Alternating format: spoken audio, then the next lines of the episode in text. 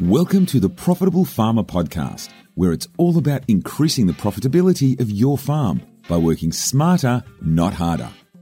I feel like in every Profitable Farmer podcast, I say or suggest that this is a really important topic, but this one is a really important topic, especially at this time of year. Welcome, everyone. It's great having you involved in Profitable Farmer once again.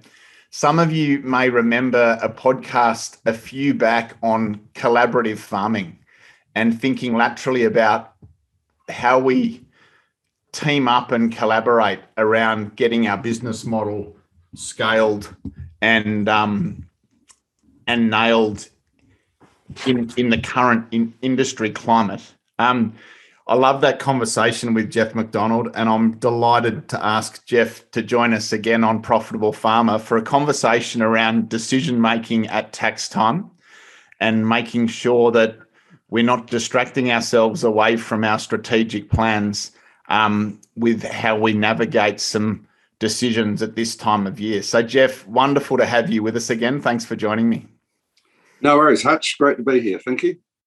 So Jeff, as you may remember, guys, is from RLS Agribusiness, and it's not easy to describe the breadth of the capability that RLS um, bring to the industry, but they are superstars in what they do. I'm speaking to Jeff just then about how I frame up what RLS brings to our industry. He um, described it as facilitation. So helping facilitate and bring the right people together to help their clients make great decisions around strategy, around growth, and importantly, around finance. So, Jeff, just to kick off, I might get you to just give us um, your spin on RLS, just so our listeners understand who you are and what you do. Yeah, thanks, Hutch. Um, as we said, it's sometimes hard to describe. In in behind what we do is the core of finance. Um, but as you know from other podcasts and and sessions we've done, a lot of that finance is actually about things like structure and and and ties into the bigger picture of succession and and growth. Um, and the actual getting the money from a bank is the secondary, even sometimes a quite submissive part of what we do. So there's a lot of advice around that. Um, because believe it or not, finance is actually changing and getting harder and more difficult, and the access to a uh, free local manager is getting harder too. So that's the core of our business. But that's actually evolved into that word we use, facilitation, where um, so many of our conversations that often start with finance end up being about what they're doing and why they're doing it. And um, and then it brings in the entities they're using to do it and why they have trusts that own land. And some a lot of people don't understand and they've followed individual advice along the way. Not none of it necessarily bad, but they're all individual. And the hardest thing, and I, I hammer people on this, and I ask them when it comes to accountants or solicitors or anyone, financial planners, banks, I ask them what questions they're asking that actually help themselves, and they look me in the eye and they say, "Well, we don't know what to ask." We and that therein lies a facilitation discussion. You know, like you do at Farm Owners Academy is you know, when people start thinking for themselves, how do they know? How do they know if their accountant's being a tax agent only or an advisor?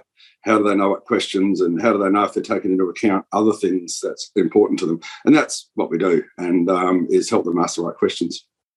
It's perfect jeff. Thank you. So just before we launch in to this topic how important are the questions that we ask? Oh immense.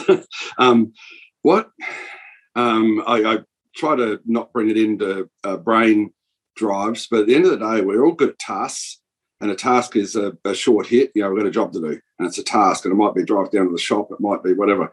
And so, a lot of things that happen when you, when people talk to their professionals about business is it becomes a question and a task, or they have a need, and that thing gets answered in its singularity, and the impact that that might have on something else. So, a classic example is. You know, at some point, an accountant might advise a farming family to start trading as a trust rather than a partnership. And there might be a lot of reasons around that, not just one. And they go into that. Uh, but then when it comes down, are they setting up a trustee company or uh, just be individuals as trustees? Now, that can have an impact with succession later on. You know, it's a lot easier to change directors on a trustee company. Um, and it's a legal entity that sits between the people and the operation, and a few things like that. But it costs money. There's another thousand dollars to set up a company, and the decision might have been made. Oh well, we'll pay less and just have it trustees. None of it's right or wrong, but in their individual um, scenarios, they do impact on other things, especially finance later on. A mentor of mine st- sort of always suggested to start with the highest perspective possible and work down yep. from there. And yep. I think often we're asking because we're task oriented, we're asking um, operational or tactical questions and the bigger questions that we don't necessarily know the answer to, we hesitate to ask. Um, yep.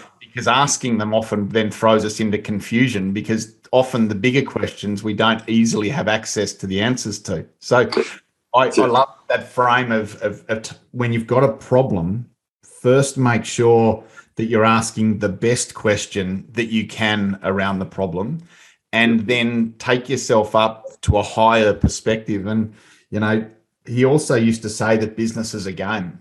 And so I picture, you might remember the DreamWorks icon where there's that little kid fishing off the edge of the moon. Have you yes. seen that, Jeff? Yes. So yep. I, I, pretend that that's me, and I sit up there with my fishing rod, looking down on the problem, and think, well, what's what's the what are some of the childlike, highest level questions that I can ask of this problem? and then I try and come at those problems, be them strategic or management or leadership or whatever, from that perspective. Um, what, would you comment on that? How do you, I, I noticed that what you do is is people come to you with a question or a problem, but you're wonderful at helping them ray, lift up above, get the helicopter view, and ask a better question. What's your comment to that? That's it, and I I do it automatically, but I um, I'm aware that um, often I ask I answer a question with a question, and I continue to do that. And I'm trying to take the bigger picture. I'm trying to get the person to see the bigger picture to impact on the decision. I I have a couple of tactics I do deliberately, and I tell you what, some of my clients get a bit testy with me. Um, one of my sayings always is we need to look at it from the top down, not the bottom up. And the other one that's simpler is I, I sometimes on the whiteboard I'll write a I'll draw like a thermometer and I'll write a scale of one to ten with one being the top and the biggest picture and and what I say to people is that's the whole of life. That's your succession, that's your family, that's your entire, you know, generational farming family and everything you do in there has to, you know, everything you do underneath that has to fit and meet that those drivers and that, that core charter. So then I say a number 10 example is what's the rate? on a finance deal. And my question is, well, can we move to number nine, up one step, and turn around and say, what's the cost? And then let's go to the next level and say, what's the overall cost of buying this piece of equipment, you know, with trade and everything? What are you using it for? What's the value you're going to get out of it over your farm? And, you know, and so on and so on. Of course, people that get testy said, just answer my question, will you?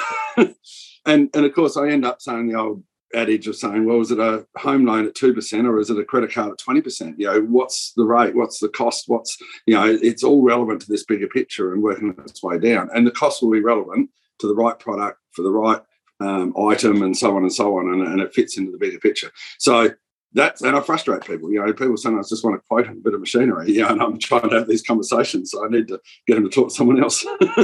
um, so that's, that's my way of trying to um, bring in the big picture and everything we talk about. You do it so well, Jeff. Thank you for your comments on that. Thank you. so, just two, there's two parts to the conversation that I'd love to have with you, Jeff. One is around tax planning um, and the dangers that can come with decision making at this time of year as we move toward 30 June.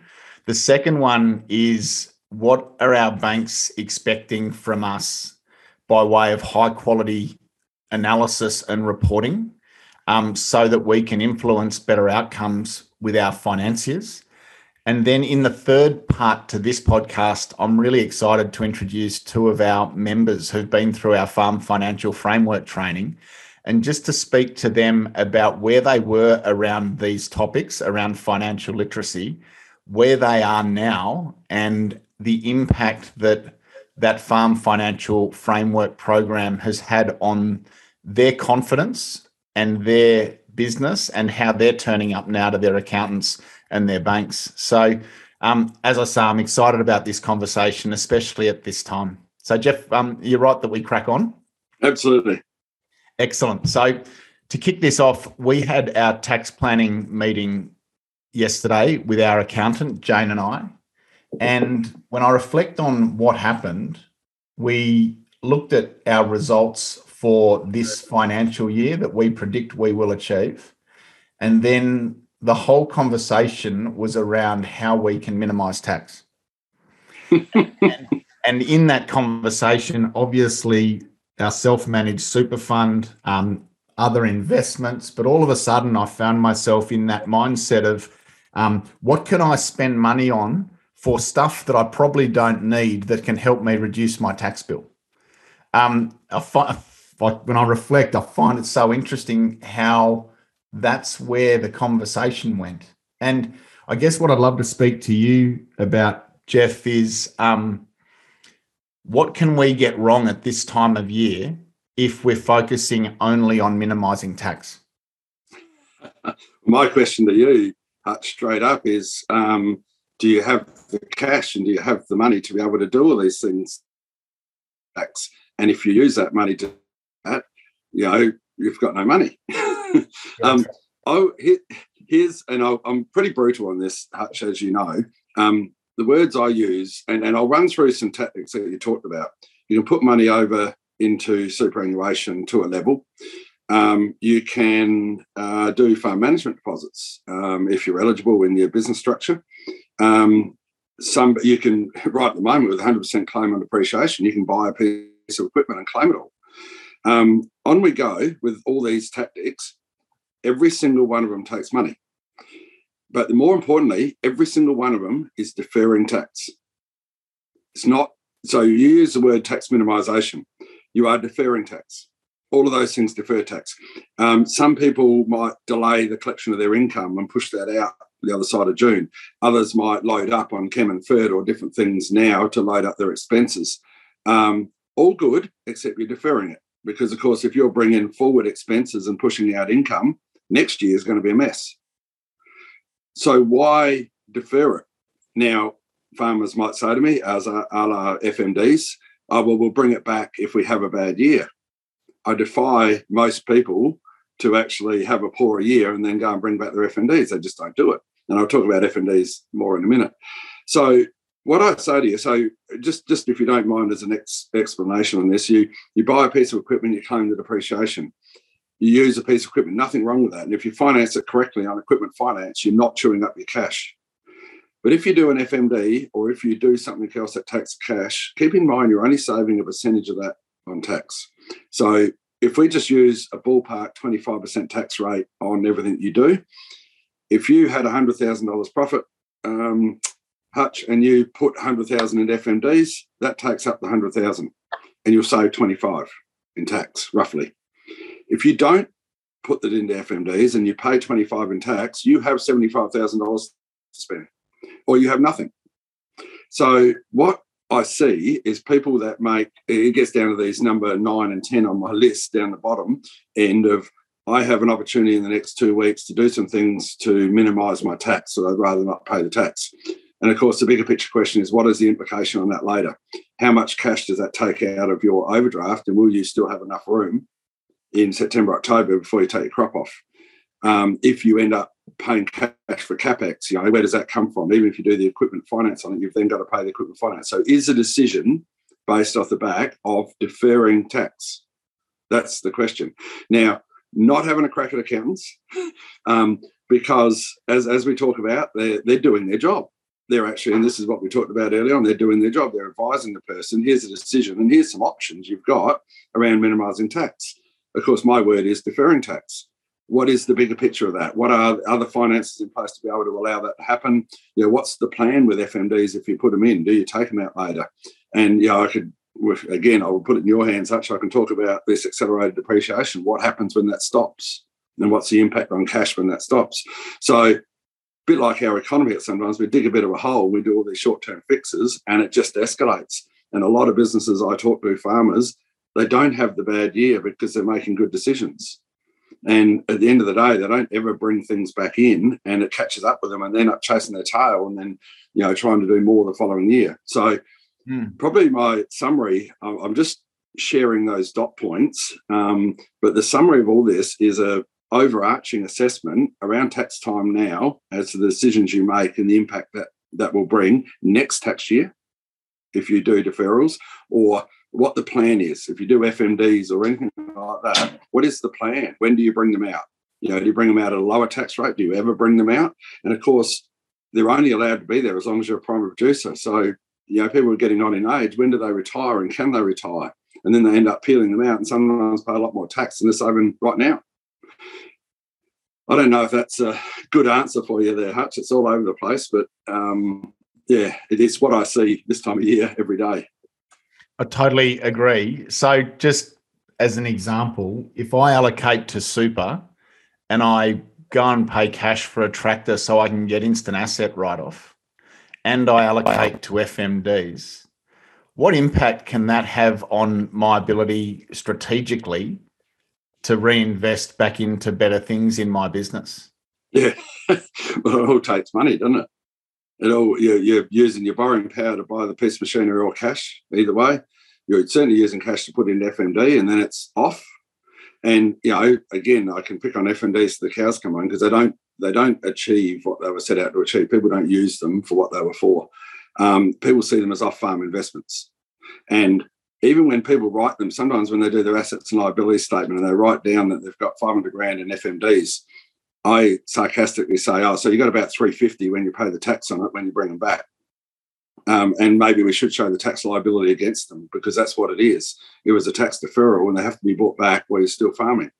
So at the end of the day, they're not an off farm investment. They're just a way of averaging, really as mm. partnerships used to do, where you know your, your high years, your low years. And so if you don't have a strategy to bring them back, and psychologically uh, you, you start thinking they're term deposits and they're sitting out there, and it causes people a lot of grief when they do try and retire or succession or get sick, all these things. And as I've seen, you know, they're saving sometimes saving only fifteen to twenty cents in the dollar, end up mm. paying at forty because they they. But then it's okay because I had to bring them out. Something they got unlucky. so, Jeff, do you see people making those decisions at tax time to minimize tax and then short on cash flow later on in the season or the following season and having to go to the bank to extend their overdraft? Yep. Can't use the FMDs as, as security either, um, you know, for their facility. Um, what are they paying? What are they earning? You know, they're paying 5% on their increased overdraft and they're earning 0.1 on their FMD, you know, we, we can go on forever about what the idea is. The, the concept of it was to have a big year, put FMDs in, have a down year, bring them back. Don't pay tax at high 30s rate and wait for a year that you bring them back. Um, in the, call it the uh, major drought through New South Wales in particular, 08, 9, 10, through that period, and there were a lot of FMDs held, and there were stats done on FMDs being accessed through that really tough period. And you know, as you would know, some of the farm owners members would be the same, where you know they couldn't, they had no feed, they couldn't put a crop on, the destock. It was ugly, and the banks were just sitting there hanging on. And there was a lot of FMDs, and more than ninety percent of them wasn't weren't touched. What? what they, psychologically, again, you know, the whole point was to put them in there to pull out when they needed them. But psychologically, no, that's not farm investment. That's a, um, I put that away. I've taken that out of a good year and I put that away, and it's not what it is. If you actually paid the tax on it and put it in a term deposit in your own names, yeah, absolutely. Choose not to put it in and leave it off the farm. No worries. Or go and buy an investment place or whatever else. But psychologically, the the people see it as something. I, I've talked to a lot of people that have FMDs, and I say, hey, why don't you bring them back in? Right now when you've got accelerated depreciation and you're actually turning a 500 grand profit into a 400 grand loss, perfect opportunity to bring 400 grand FMDs and pay zero tax on it and get access to that cash and pay off debt or buy the neighbour's property or do something smart and investment with it right now. Oh, no, no, no. We don't touch FMDs. We're there to build them up. We want to get the maximum. Why? I, I just, it, it's, people see FMDs as similar to super. And as you said, one of your examples there, super, that's got 15 cents payable on it. So if you're saving 20 cents to pay 15 cents and tying up the cash, you know, really, let's have a look at the, the effect. So, there's, and, and of course, don't quote me on tax advice here. It, it, this is a conceptually around the right questions to go back to the account, but more importantly, to make yourself in the overall picture of your overall business as to how you best use cash. I don't know if that answers your question. Absolutely, it does. And just to extend that, if people are using FMDs as you propose to to put something aside in a good year to then pull it out the following year in a tight year, for example, yep. is it a valuable tool if used that way? Oh, absolutely, absolutely. What and, and again, this is general advice in nature. Um, for many years, a lot of people operated as partnerships and they had averaging. So you would average the last five years and pay tax on the average. So it become a rolling average. And so, and, and what tends to happen in irrigation is that things tend to roll on on uh, on gentle slopes up and down. So when you know an averaging scenario like that, and especially the dryland farmers when they can be all over the place, it's nice to be able to average. These days, a lot of accounting advice and structure advice around families and bigger operations bring in trusts and bring in um, companies and other entities to do different things for specific reasons, you know, protection, liability protection, as well as tax and a number of other things. So the averaging is lost when not as a partnership. So therefore, the ability to average, use FMDs to average, that's what it's for, to average. Um, that's why they're allowed as a tax deduction in legislation in the first place is if you have a big year and you're, you're pushing right up into those tax brackets, then at individual level, individual people level, you can turn around and, and park in the FMDs. And then obviously you have a bad year. It doesn't even matter. The thing I say, make a decision on the tax rate you would pay on that extra money. So, Hutch, if you were making $500,000 uh, at 30th of June, you might want to do FMDs for 200,000 as an example to bring it down to 300. And what you save on that might be the equivalent of 35 cents in the dollar. When you have a year where you only made 100,000, look at bringing them out. And if your tax rate on that is 22 cents, then have a look at that difference. That's what you've achieved. You brought 35 down to 22, you save 13 cents in the dollar. You are going to pay tax on it. What you don't want is to be forced to take them out because you're ceasing to be a prime producer later in life and be forced to take them out off the back of a good year. You know, what have you done? now, only argument in there, um, which I do, know, I do hear, is I remember an accountant saying to me once, and yeah, I do hear this 100% that if someone does FMDs today and doesn't pay the tax, even though that tax at cash, they would lose that money and pay it later. How valuable is that money? Well, my answer to that, and it does make sense, you know, do something rather than do nothing. But at the same time, if it sits in FMD, you spend a hell of a lot more cash putting an FMD in and sitting it there. So my argument would be have a plan. Even down to, if I dare say, without digressing, a lot of people look to an investment property, and whether it's um, you know in the city or away or whatever. And I turn around and say, if it's a true investment property with tenants paying, there still should be a plan. Most people do it when they're younger to try and build some equity over time, that everything else. Yep, no problem. But the plan was always to sell it. So when we actually get 20 years down the track and someone says, oh, I don't know if it's still serving me, my question straight away, well, what was the plan? And the answer is always, well, we didn't have a plan, but now that we built equity in it, which is great, best thing we ever did. Right. Do you want the equity? How can that serve you now? And if it's not necessarily in that, take it out. The plan was always to sell it and get the capital gain out of it. And by the way, let's work on your capital gains tax and uh, so on and so on. So these are the aspects that people do things without the bigger picture and without the plan. And my question is, how does it fit your plan? And what I'll just give a final comment there, Hutch, on this. Only, let's call it 10% of finance and tax decisions or whatever is made around ag. So the rest of the world don't have access to FMDs as a scenario. I don't have access to FMDs. I'm a business. So that brings me a freedom. And I love the freedom. And every time I'm talking to a farmer about all these decisions I have to make, have to make to minimize tax, I sit there and go, wow, I'm free. If I made 100 grand, I've got to pay 25 grand tax, but I got 75 grand to spend. How good's that? And I haven't got anything hanging over my head for a liability in the future. And so I use that 75 and I go and make an investment decision. I hope to turn it into something, you know, bigger and better over time because I'm free to do that. But if I was a farmer, I might go and make 100 in FMDs and I got nothing. All I got is a liability in the future. So, so to your point, outside of agriculture, um, professional service firms and successful companies are quite comfortable paying tax. Absolutely. In fact, you see that it's different. That that mindset is yeah. different in agriculture. Absolutely. Oh, it's chalk and cheese. And I, I, even go a step further here, dangerous territory. um, this is one of the concerns of banks is um, businesses that don't have those options and don't see um, minimizing tax as a successful way or an achievement. They're actually out there to make as much money as they can. They don't want to pay more tax than they have to. But they pay tax and then they reinvest. And you know, in our business, we've we've, we've got no physical assets. We've got no, we haven't got land. We haven't got anything else. And so we need to make money. If we don't make money, then my wife won't let me mortgage the house to throw money at it. So we need to make money. We need to pay wages to our staff and offer a service, all of these sorts of things. So we're going to pay tax.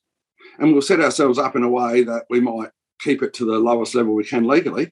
And that's it. We pay it and we move on. And when you drill down, we're talking about business owners outside of ag. Let's turn around to the rest of the workforce who earn wages. They pay tax. They don't even see the money. It's not it doesn't hurt them to turn around and go and give it away at the end of the year, or even pay as you go on the way through. They get it deducted. So all of a sudden, we over the years, I like I said, dangerous territory. But because we've continually brought in tax law and other things to support our prime producers because they grow the food and feed the world and they're special, and I, I do mean that. Um, that's been my life with prime producers. But also, we're creating arguably the wrong behaviours. We're creating the behaviours of how do we pay the least amount of tax? Know, the answer to that is make the least amount of profit. What is the impact of making the least amount of profit? Or we do other things like we make the profit and then we get the deductions to do other things. So, do we buy machinery unnecessary? Do we do FMDs and load them up and chew up all our cash? What does that do on our finances? You know, and we're in a in an ugly world rather than a capital gains world that we've been having. What does that do to our equity? And you know, how are we impacting on that? And, and are we impacting on our borrowing ability? And it starts with those single decisions, as we all would do when the accountant says, "Hey, do this," and they've got the money in the bank. Do this, and you don't have to pay that much tax wow, how good's that? so I, am sorry for the philosophical approach to that, but those businesses and people that don't have the choices that farmers have, I believe, end up making stronger financial decisions in their business about how they go about it than what some farmers do because they're not given the opportunity and attracted to do those minimisation tactics. Thanks, Jeff. I think I think this is such an important topic. So, to those listening, what is your mindset around paying tax? Is it healthy or is it other than that? Um, is it okay for you to pay tax now and enjoy the 75 cents, 70 cents in the dollar left over to keep free for growth and investing in the next strategy for your business? Um, and just be careful with some of those immediate decisions that we need to make this year um, because they can constrain your cash strength and limit your ability to grow. So I think Jeff, you've just nailed that um, in how you've responded, and I just I just want to err without being tax advisors or accountants, just err that word of word of caution, just to round this conversation out. Um, I believe that there's two types of accountants, and again, not having a crack at any of them because most of them do a good job at what we ask them to do. But there are two types of accountants there's the statistician and there's the navigator. And so, if you think about it, if I'm in a rally car flying down the highway of life in a race, the statistician, when I get to the end of the race, the end of the financial year, it's their job to tell me how I went. And then it's their job to make sure that I comply and that, to your point, that I pay only the amount of tax that legally I'm required to. But they're tax accountants. And then there are management accountants, and they're few and far between. But I think management accountants are navigators. And so in that rally car, they're the guys sitting beside me looking out the front windscreen with me, telling me that there's a turn to the left in 300 meters, that I need to hit it at 80 kilometers an hour.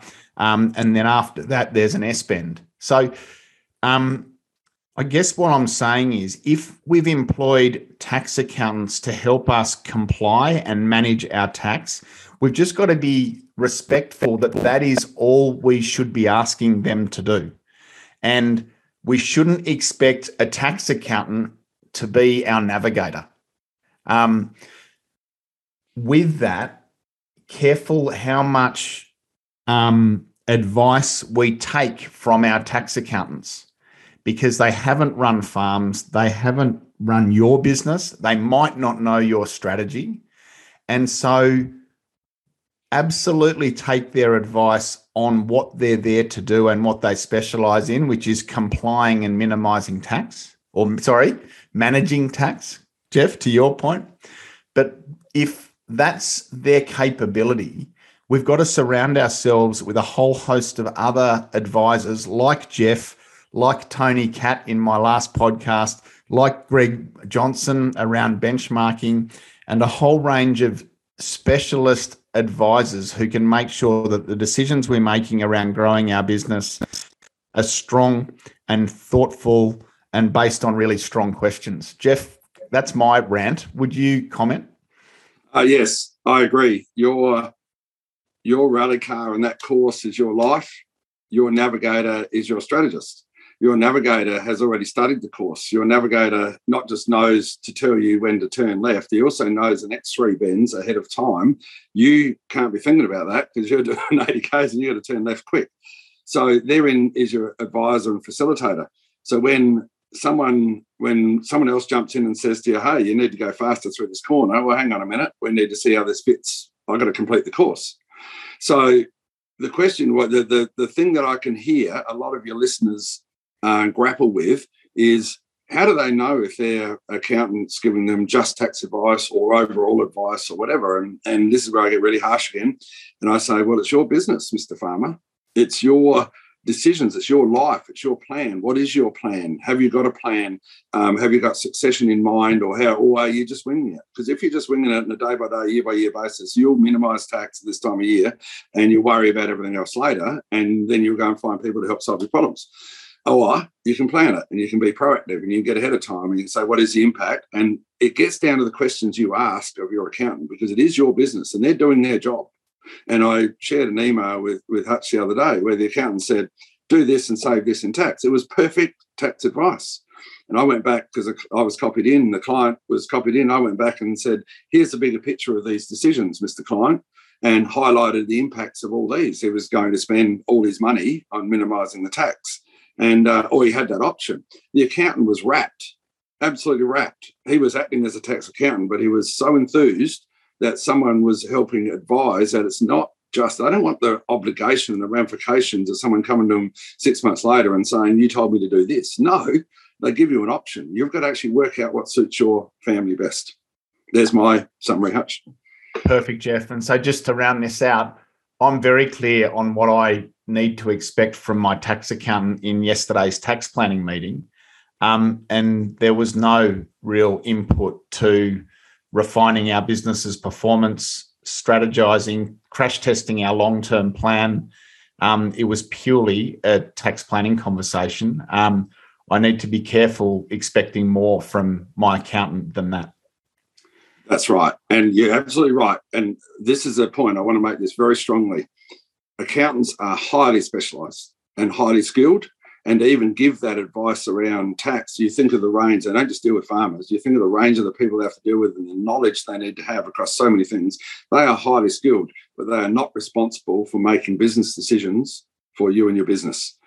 Um, if you want them to be and you engage them to facilitate and help advise, then absolutely. That's what their contract do. Otherwise, their job is to advise on tax. So it's actually our expectations on accountants where the problems come from and and off a bygone era. It's not actually the accountants are the problem at all. They're doing a great job. Absolutely, it's easy to blame our accountants, um, but it's actually, as you perfectly say, it's our expectations of them that might be the problem. Mm. Yeah.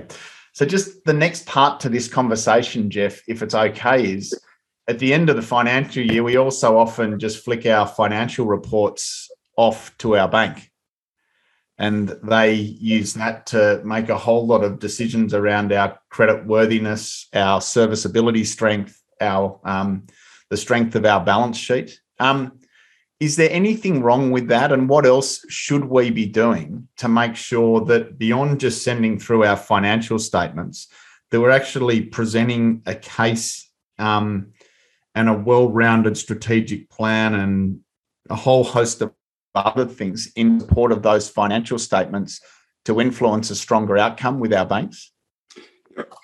One thing I'll touch on just quickly is everything we've just spoken about with tax and and you know deferrals, not minimisation, um, all of those things and how they can impact. Keep in mind the good the good news is if you put money into super, it shows. And the banks will understand often that that's a voluntary decision. So it doesn't um, degrade your ability to service a debt from those financials. If you put money in FMDs, it's the same. It's actually in personal names, and therefore it still sits in your financials as part of the profit before you do that.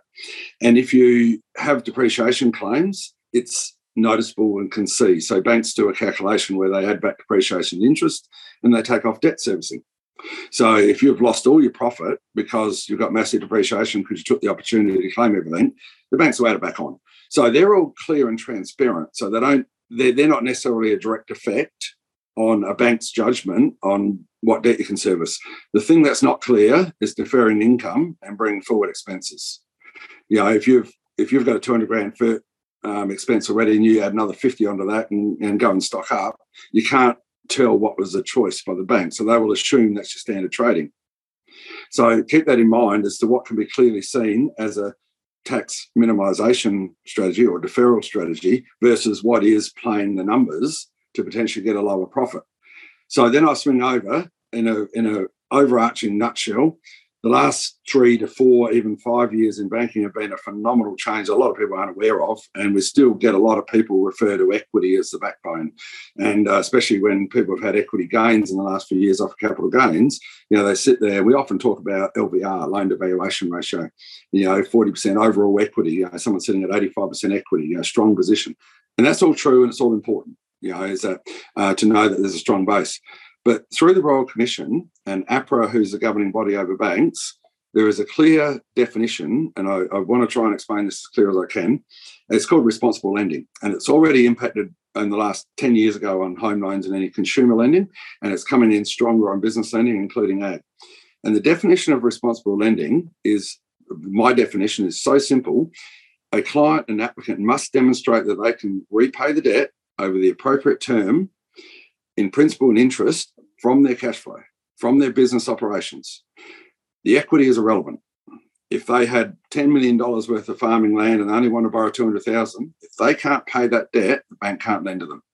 All that equity means nothing because if they can't demonstrate repayment, they're effectively saying that they're going to lend to them and get their money back by selling them up. And that's deemed irresponsible by the law. So banks are getting their files audited every day by APRA and the banks are constrained. They they they have their policies that determine repayment ability, but it's all about this repayment ability. So, ninety percent of the world, pretty simple. Last three years financials, sometimes five, but mostly three years financials. What's the profit? What's the numbers? Can they service debt? Someone argues and says, "Oh yeah, but I've had an uplift." Not interested. That's your benchmark. Ten percent is ag, and this is where the problem comes and this is where the problem's getting, you know, it is getting harder as time goes on. Because the very first thing we talk about is, oh, you had two years of drought in those three years. So your average looks pretty ordinary. We can't demonstrate debt servicing off your historicals. So the difference there, so the first thing you would want to do is try and have those historical financials as strong as you can. So to go and lower your profit, you're actually impacting on their assessment criteria.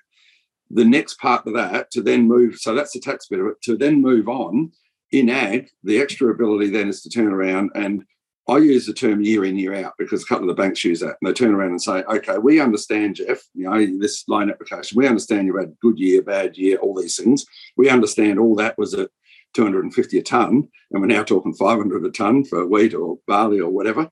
Livestock prices, we also understand that your inputs are through the roof. You know, your fertiliser bill in those historical financials, you're paying double that now. So they have an obligation, especially when you're borrowing over a million and you're doing an annual review or buying land, the bigger picture stuff. They have a not just an obligation, they have a legal requirement to assess that thoroughly. So this is where you get back to your point, and this is the importance of your financial literacy program. What are the farmers presenting? So what we have then is what are the yields? And and you know, this is there's so many traps in all this. So cash flows, not just the next 12 months cash flow, but a full 12 because the immediate cash flow often has other things happen that are just sort of one offs. The year in, year out is a definition that if you're cropping 2,000 acres and running 500 ewes, what is a year in, year out? What is the value of the, what's the average yield off the rainfall in your area? What are, and these arguments need to be made in this year in, year out to support the cash flow. Um, so what is the average yield? What is the, what price are we using? We might not use 500, we might use um, we might discount the current cost of fertiliser down to a, uh, a lower average. They're the arguments that need to be made to say in a future, you know, next five years, what is going to be the average of these commodity prices, the average yield, the average inputs, and show me the money you're going to make. And they have to be accepted. So this is where the skill set comes back to the banks in agribusiness. We have to have the people in the banks to then have the skill set to understand that for different areas.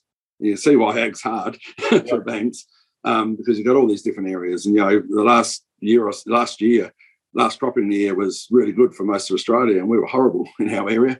Um, so where you where you're lending, and you know, some of these lenders are looking at it and saying, "Hey, what went wrong?" You know, they, they think we had a good year too. So the presentation of all this information, the supporting evidence on yield. So one of the best things we can do for a client when we're putting a loan application in, especially with cropping, five years. Five years, just simple cropping summary.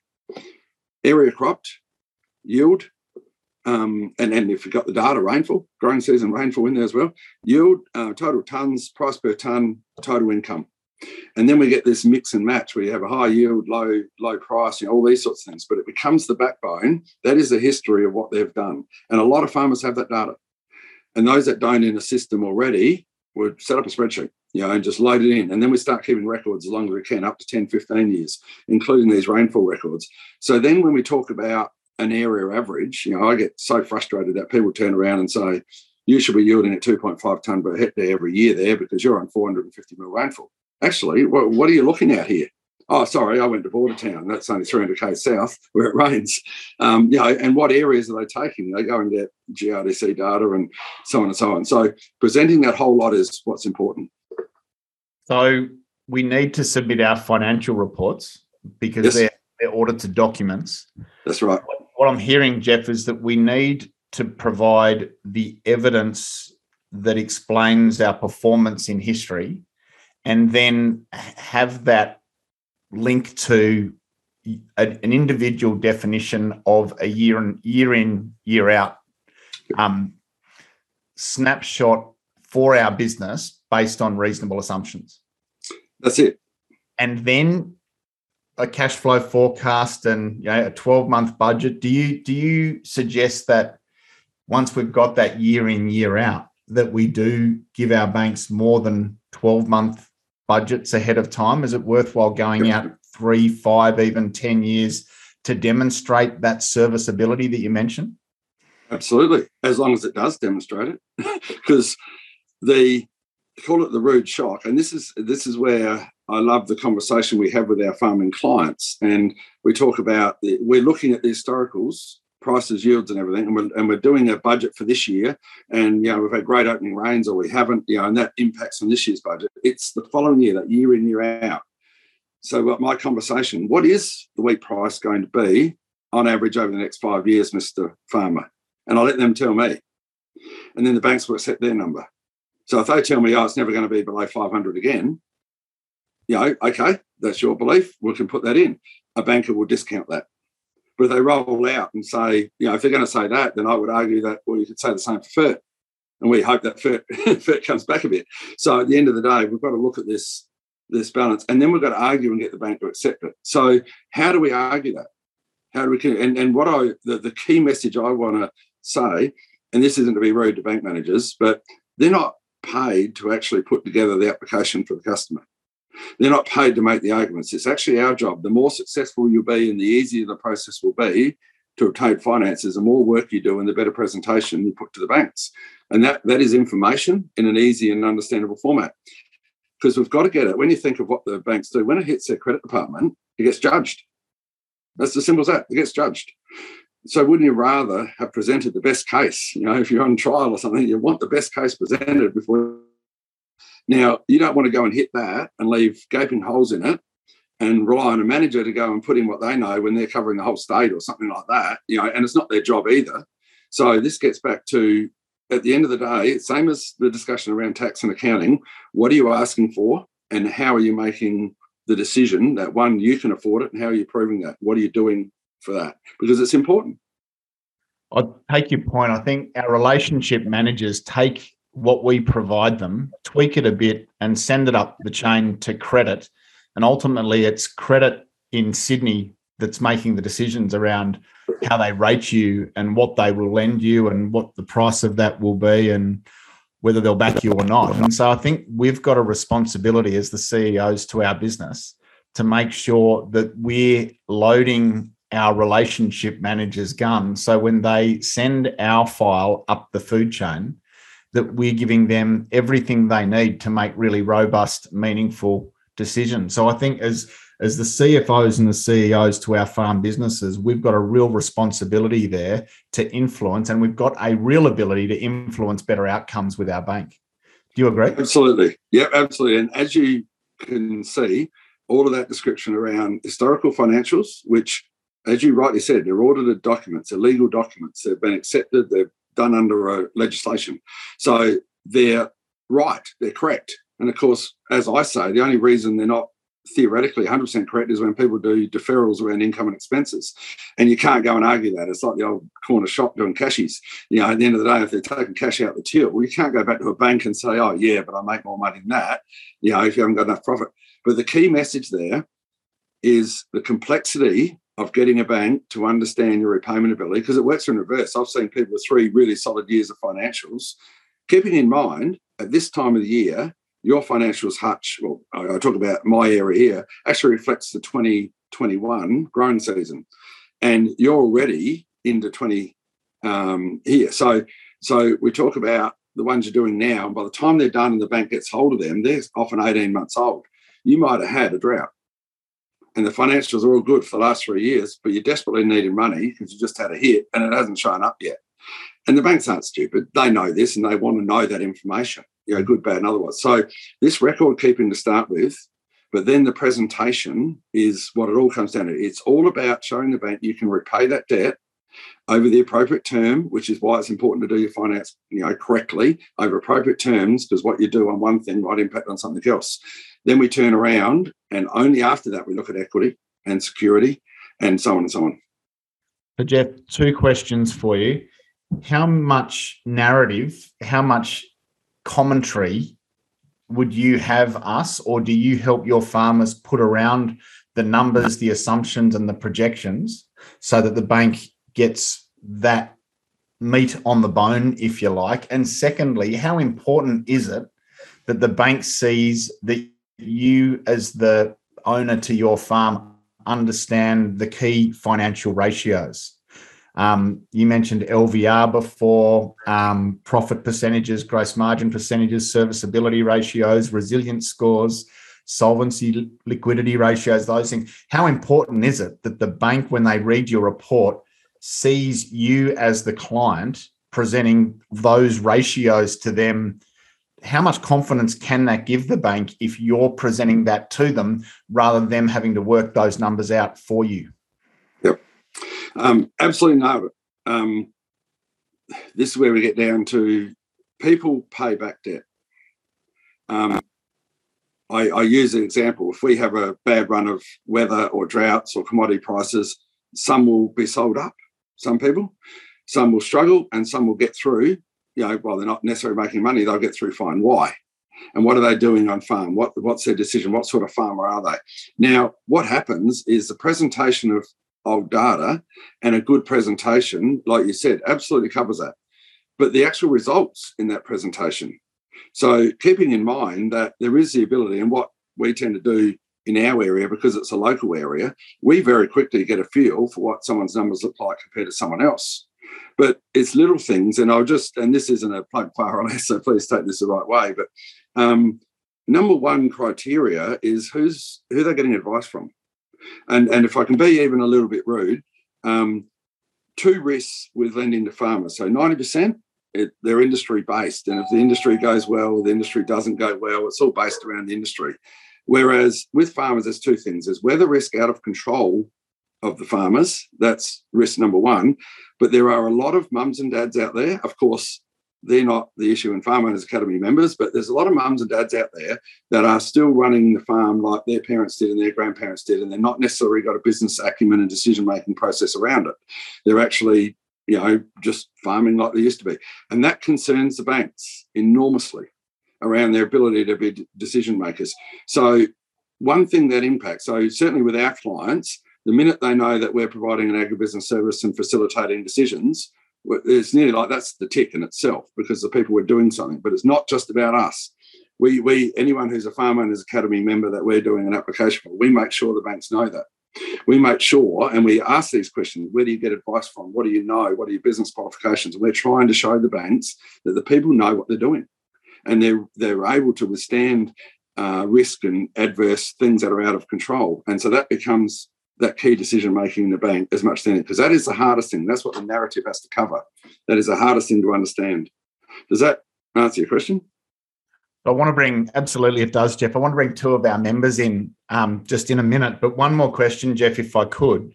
If making really good decisions um, around our tax planning and our end of financial year um, results is so important, and if how we turn up to the banks and how we present our business case to the banks is so important.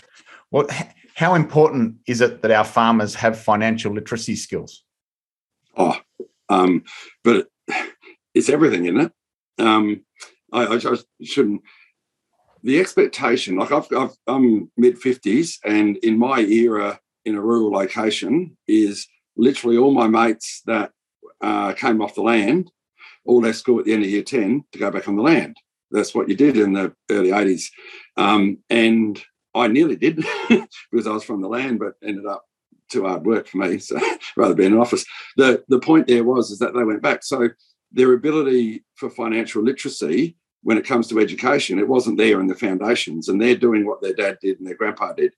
So there's nothing wrong with that. They're actually very good farmers and they they they absolutely and some went off to Roseworthy or you know, ag colleges and everything else and applied their trade there, and that's brought another layer. But it's still quite agronomic based those uh, that training, and until about five years ago, that was okay. It was sort of okay because ag, hey, we got always got equity there as long as we keep inside the equity land, whatever. But this is where it's changed. The banks are now looking at them as businesses. They expect them to have business plans. They expect them to be taking advice. So the question, the, the thing that I say to a lot of your listeners out there um, if they don't feel they're making good business decisions on their business, ask for help. And therein lies the psychological problem with some is pride. You know, my dad did it this way, and so on. All the under, even the subconscious part of it is very hard for prime producers to ask for help. Very hard for them to say they don't know it. And the truth is, I look at you know tax. I bounce my accountant every week about things, and I think I know it all, and I don't know it all. And I talk to him all the time and I get advice around me, everything I do, because I don't know it all. So I'm happy to say I don't know it all. I'm a work in progress all the way through. But for some reason, the generation of prime producers just can't say that. Therefore, they can't ask for help. They're defined about what they're doing is the right thing they're good farmers, which they are, but they need to be good business people or they need to bring in people to assist them in that. And that's the hardest discussion that we always have. Thanks, Jeff. I really appreciate your comments.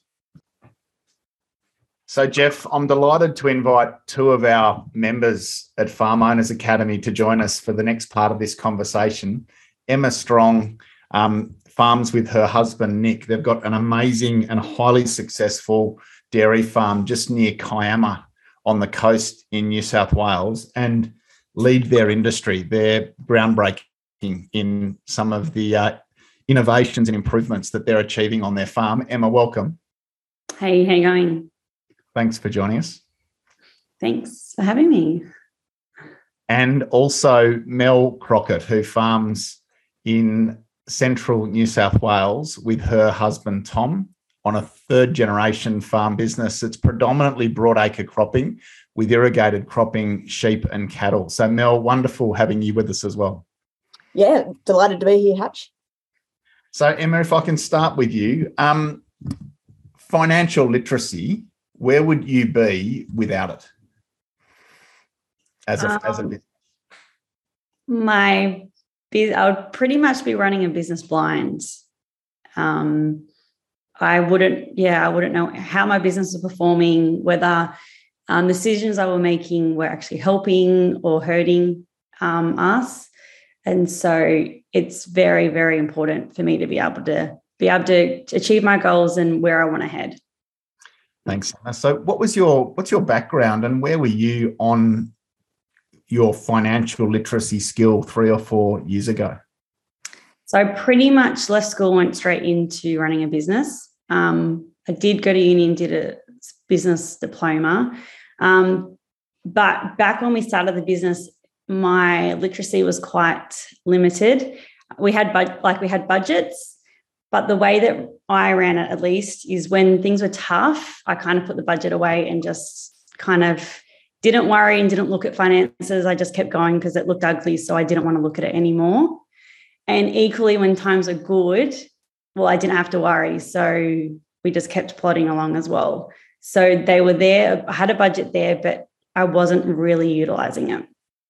And so, how would you describe your skill in this area now? I see you as the CFO to a, a really successful and growing dairy business on the coast. Um, how is how would you describe your skill set now? It's huge dramatically. Um, now, pretty much in all our decisions we make, we always come back to the budget and we always forecast our budget a few years out to see where we're heading and matching it up with our goals and what we're wanting to achieve. Um, we use our budgets every month. We go back through, we're getting paid every month. Um, we're going back through every month and looking at our budget we do a budget 12 months out now and we then compare what we'd forecasted month to month to our actuals and then we also utilize that budget that, that we created for the start of the financial year and we modify that as the season goes on to then um, be able to deal with any changes that happens with the seasons or things that pop up so that we can keep staying on track and make adjustments where we need to so I think you were part of, or you went through the Farm Financial Framework training a few years ago. How important was that to help you get that lift in your skills? A huge, it really, two like things that really pinpointed for me was just that importance of monitoring my cash flow regularly and every month.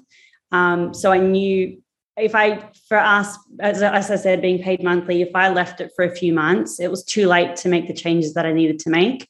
So for us, it's so it's so important to be monitoring that every month to make sure where we are sitting based on our budget. Um, and the other important thing that I really took away from that is how much a small change in your income, how much greater that um, impacted your bottom line than any changes or the same percentage change to your costs. And so for me, we now look heavily on our income first before we try and start making changes with our expenses um, because that makes such a bigger difference and impacts the bottom line so much more than any other changes to expenses.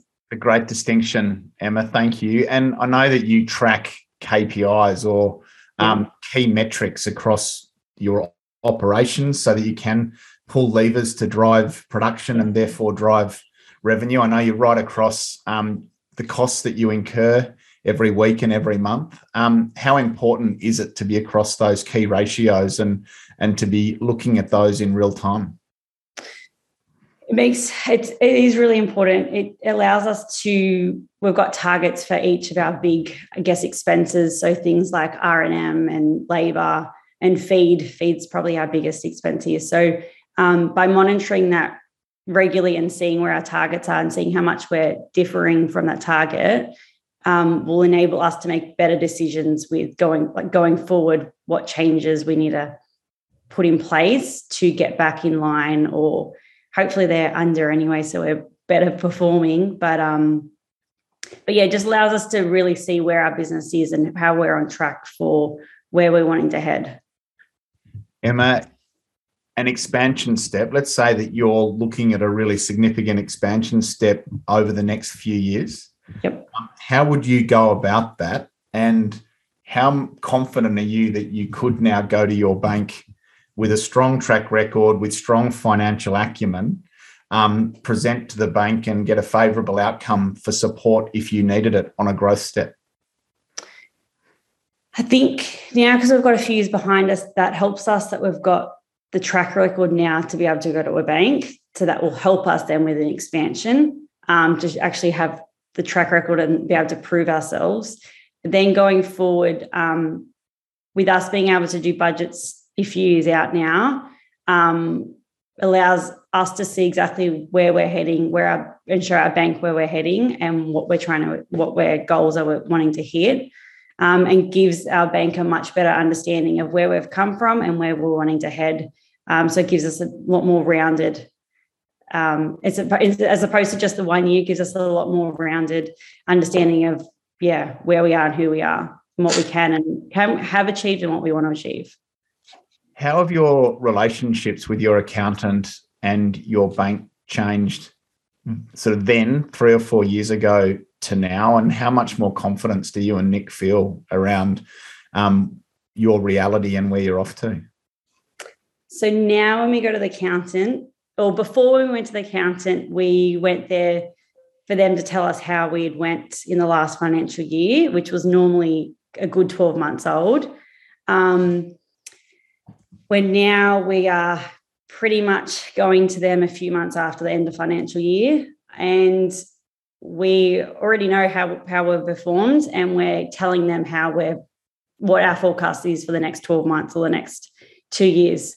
Um, so now it's more about not so much about wanting them to tell us how we've gone. It's more about, okay, great, we've done that. Let's where we're going now. So it's more forward planning now than um, them telling us.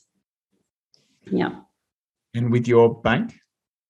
Um, with our bank, um, same sort of thing. So for now, it's we're more going to them, yeah, wanting growth opportunities and looking at where we can keep keep expanding our business. And um, same sort of thing. We're we're going to them with with our performance, with the, our KPIs that we're wanting to hit the next, you know, 12 months, the next two years, 24 months. So now we're just a lot more all over how the business is performing on a financial level. You're wonderful. Jeff, um, have you got any comments or questions on or for Emma or on anything that she's shared? Um, no, well, the, the two observations. Emma knows the importance of knowing um, her information, uh, especially in the future, like as in uh, growth plans. Uh, historical financials are great to see where you've been, but they only justify where you're going to go. The other thing that um, Emma didn't say it, but I got it clearly in the way she was saying is, um, especially the early discussion on the bank, she also has an awareness of um, she's got to please the bank. She's got to understand what the bank are looking for, and whilst they're assessing the data, you know, they're they're looking to be safe. They're looking, you know, and if you if you understand what someone's after, um, and even keeping the KPIs and everything out of just someone's after, they want to know that Emma knows what she's doing and she knows that. That's my observation of Emma's comment there. Thanks, Jeff. Emma, what you and Nick have achieved over the last few years has been absolutely inspiring. It's been wonderful to watch your journey and to see how your decision making has underpinned really significant growth and also and importantly the way in which you've navigated i think three floods this year um, that's been a huge sort of short term adversity and impact, but I guess given the confidence that you have around your business and its numbers, just the resilience with which you've arrived into that adversity, handled it, and then continued to move forward and grow is just a real credit to you both. So thank you and well done. Thank you. Emma, really appreciate your time. I'm mindful that you've got to race off and look after a, a young one and and He's get screaming to, screaming. No, she's awake. that is awake. Well, congratulations. Thanks Good for your time, Emma, and really appreciate you being um, on Profitable Farmer with us. Perfect. Thank you. Bye, Emma. See ya. So, Mel, if I can come to you now, if that's okay. Yeah, absolutely. Would you mind even giving us a bit of your backstory? Um, I think you've been an agronomist and you've got some corporate background um, that might have been where financial literacy and, and your skill set in this area started. Um, would you mind just sharing your backstory before you arrived um, to the farm?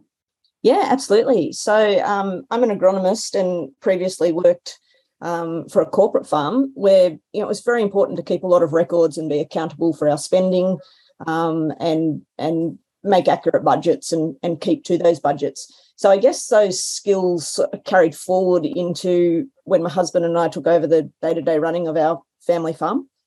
Um, so in our business, I've always kept a lot of records and I've had a lot of data, but I was never quite sure what to do with it and what that next step was um, to how to turn that into useful information.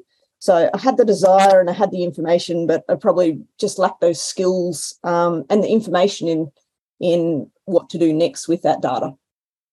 So, similar question for Emma. Three or four years ago, you had a skill set in this area, um, but it was the how to apply it to our farm situation that was the gap. Is that fair? Yeah, absolutely. And and what did it even mean? You know, what what did you compare it to, and and how did you benchmark that um, to to turn it into valuable information? And so, Mel, what about now? If we if we look at your financial acumen and your um, approach to to financial con- control for your farm, how would you describe it now? Oh, I think um, I think we're at the top of the game. I think we do a really good job. Um, our relationship with our bank manager and our accountant, they're always um, very appreciative of all the information that we that we give them. Um, so, do you want me just to go into what we do on a month to month basis, Hutch? Is that absolutely an insight to that? I think would be perfect for our listeners. Mel, thank you. Yeah, so we um, we do a monthly cash flow review where we compare our budget budgeted figures to our actual figures. Um, we have a quarterly meeting with the older generation on the farm to keep them in the loop of, of where things are at. Um, we do annual benchmarking. We set long term financial targets, so one year, three year, and 10 year targets. Um, and I think the most important document in our business is our cash flow budget, which is spread out over five years. So every decision that we make on the farm, we can punch that into our cash flow budget and see what that will mean for us in five years' time. Yeah, Jeff, what percentage of farming families do you think would have that at the core of their decision making? Well, I just want to say to Mel that I've got a job in RLS anytime she's ready for her. Um, um, look, that's absolute gold. Everything Mel just said there. Um, at the end of the day, when when talking about uh, the answer to your question is obviously top shelf with knowledge. The key message that Mel said is it's all about where they're going as a business.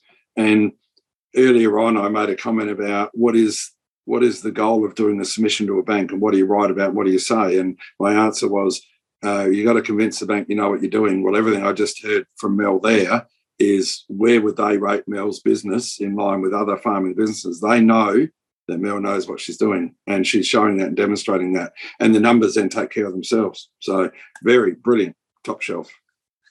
Mel, leaders focus in the future. And I think as farmers, often we think that our future is outside of our control. Some of those risks that you mentioned before, Jeff. Um, was there a time where you felt out of control, Mel? And now for that system around financial management that you've just described, um, how much control do you feel you have now compared to then? Yeah, look, Hutch, we we suffered through the drought in 17, 18, 19, like a lot of people in in New South Wales and, and other states. Um, and you know, it it was tough, but one of the important things there was to to be on top of those numbers and and to have that information available to the bank when you when you're going and saying, you know, we haven't we haven't planted a, a crop for the third year in a row. Um, but having that information in front um, gives you so much power. And when the the bank knows that that's going to be realistic information coming from you too, it's um, you know they they appreciate that as well, and um, and they can take comfort in it. I guess knowing that the information that you're giving is accurate. Mel, how many changes do you think your relationship manager makes before they send your um, report or request up the food chain to the credit department of the bank? Um, look, we we recently uh, our bank manager who we'd had for about 10 years um, recently moved on and we we got a, a new bank manager about two to three years ago. And just the background information that he already had from the information that we'd been providing um, just made that transition quite easy. Um, so yeah, um, they they always talk about how wonderful the information that we provide them is, and how much easier we make their job by having that and having that background information over a number of years. Thanks, Mel. I, I talk about the leaders focus on the future and they design their future and they kind of take control of um, their next one, three, five, ten years. You guys are doing that so strongly in your strategic planning, but also in your financial forecasting. Um, out of interest, Mel, how much confidence does that give to the older generation on your farm when you sit down for those quarterly meetings to bring them up to speed on where you're at and where you're off to? Do you feel like that there's more confidence and certainty from them in how you're turning up to them? Yeah, yeah, absolutely. And I think the implementation of these quarterly meetings that we're doing um, is fantastic. I think probably before that, um, you know, no one quite knew what was going on, whereas now it's a, a great time for them to see exactly where the business is at, to ask any questions that they may have, and um, you know, and to make any big financial decisions with with everyone on board. Mel, um, how important you, you you came into the farm financial framework training with a skill set in this but how important was that program in helping you fill that gap and and get clear on how to implement what you perhaps already knew into the farm business that you and Tom manage? Yeah, so important. Um, and the important part of it too is having um, once you build up a few years worth of data. So once um like I, I, did mention before that I had been keeping a lot of a lot of data but didn't know what to do with it. So when I went into the farm financial program, um, I was able to go back and use historic data that I had to to give ourselves five or six years worth of of data looking at the KPIs and all of that sort of thing. So I mean just so so valuable um, to be able to string a few years together and and compare the data over a number of years. Thanks, Mel. Jeff, it's probably no surprise to our listeners or to you or I that Tom and Mel were our Golden Tractor Award winners across our whole community last year um, for the way in which they've learned and applied some of our training, not just around financial management, but around all aspects of business development. So thank you, Mel, so much for your time. Jeff, have you got a question or a comment for Mel? Uh, no, no surprise to me. Um, the uh, the award. One one thing I just picked up on. Um, uh, it brings in the word accountability. What Mel set up there um, in that quarterly meeting uh, structure. You know, I, without getting too philosophical, um, you know, when you actually tick your own boxes about achievement and you know gratitude and a few you know warm and fuzzies in the whole of life, to set up an accountable scenario of presenting, especially the generation like they've done. It makes Mel accountable to be on top of the numbers. It provides her the opportunity to show what the younger generation are doing. Um, I'm sure the older generation appreciate the information, even if sometimes they don't know what they're doing. um, but the the whole point there is, you know, keeping that family unit and creating that accountability. Because a lot of people think accountability is to set up to be judged in a in a negative way, and it's actually a positive. You know, creating accountability is such positive, and and you know, there's the backbone of um, I'm sure what uh, Mel and her family are doing very well is is they're not afraid to be accountable to everyone, including their bank, their family, themselves. Absolutely.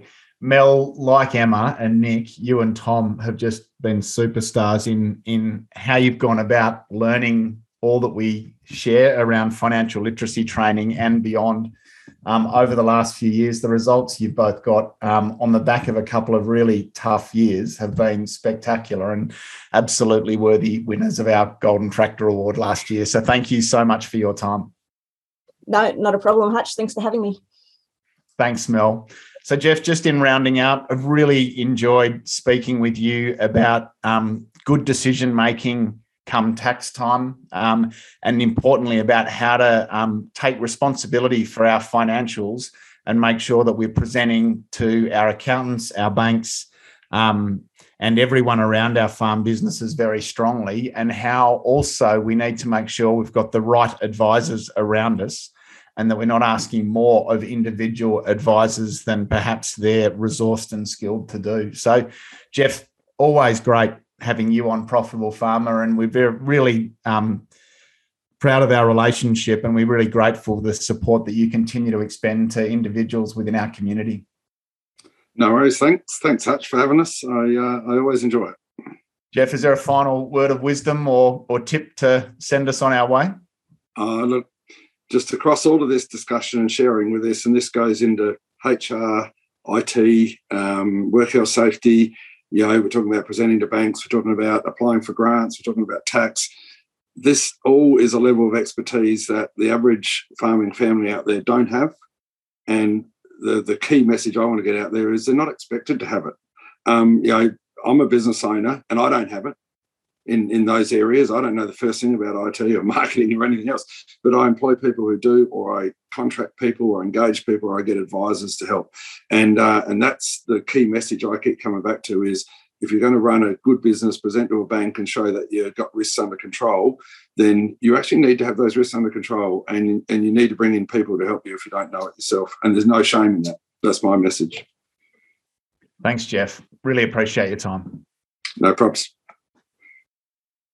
And so there you have it, ladies and gents, a really important reminder on the importance of investing in ourselves, in particular around this topic of financial literacy and financial acumen.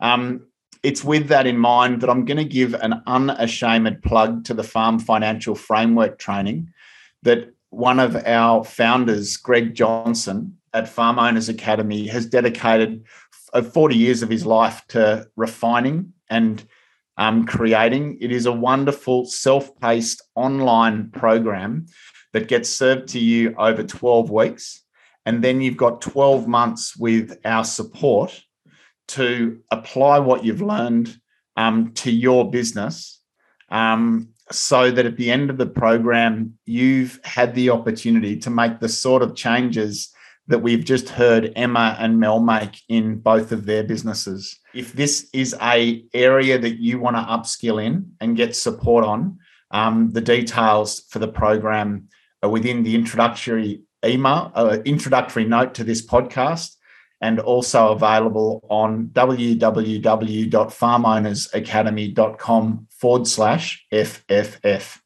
That's farmownersacademy.com forward slash FFF. Um, a slightly longer podcast. Wonderful to have Mel and Emma join us. And as always, thanks, Jeff, for just how respectfully and thoughtfully you challenge us to be better at what we do. Take care, everyone. Thank you, and bye for now.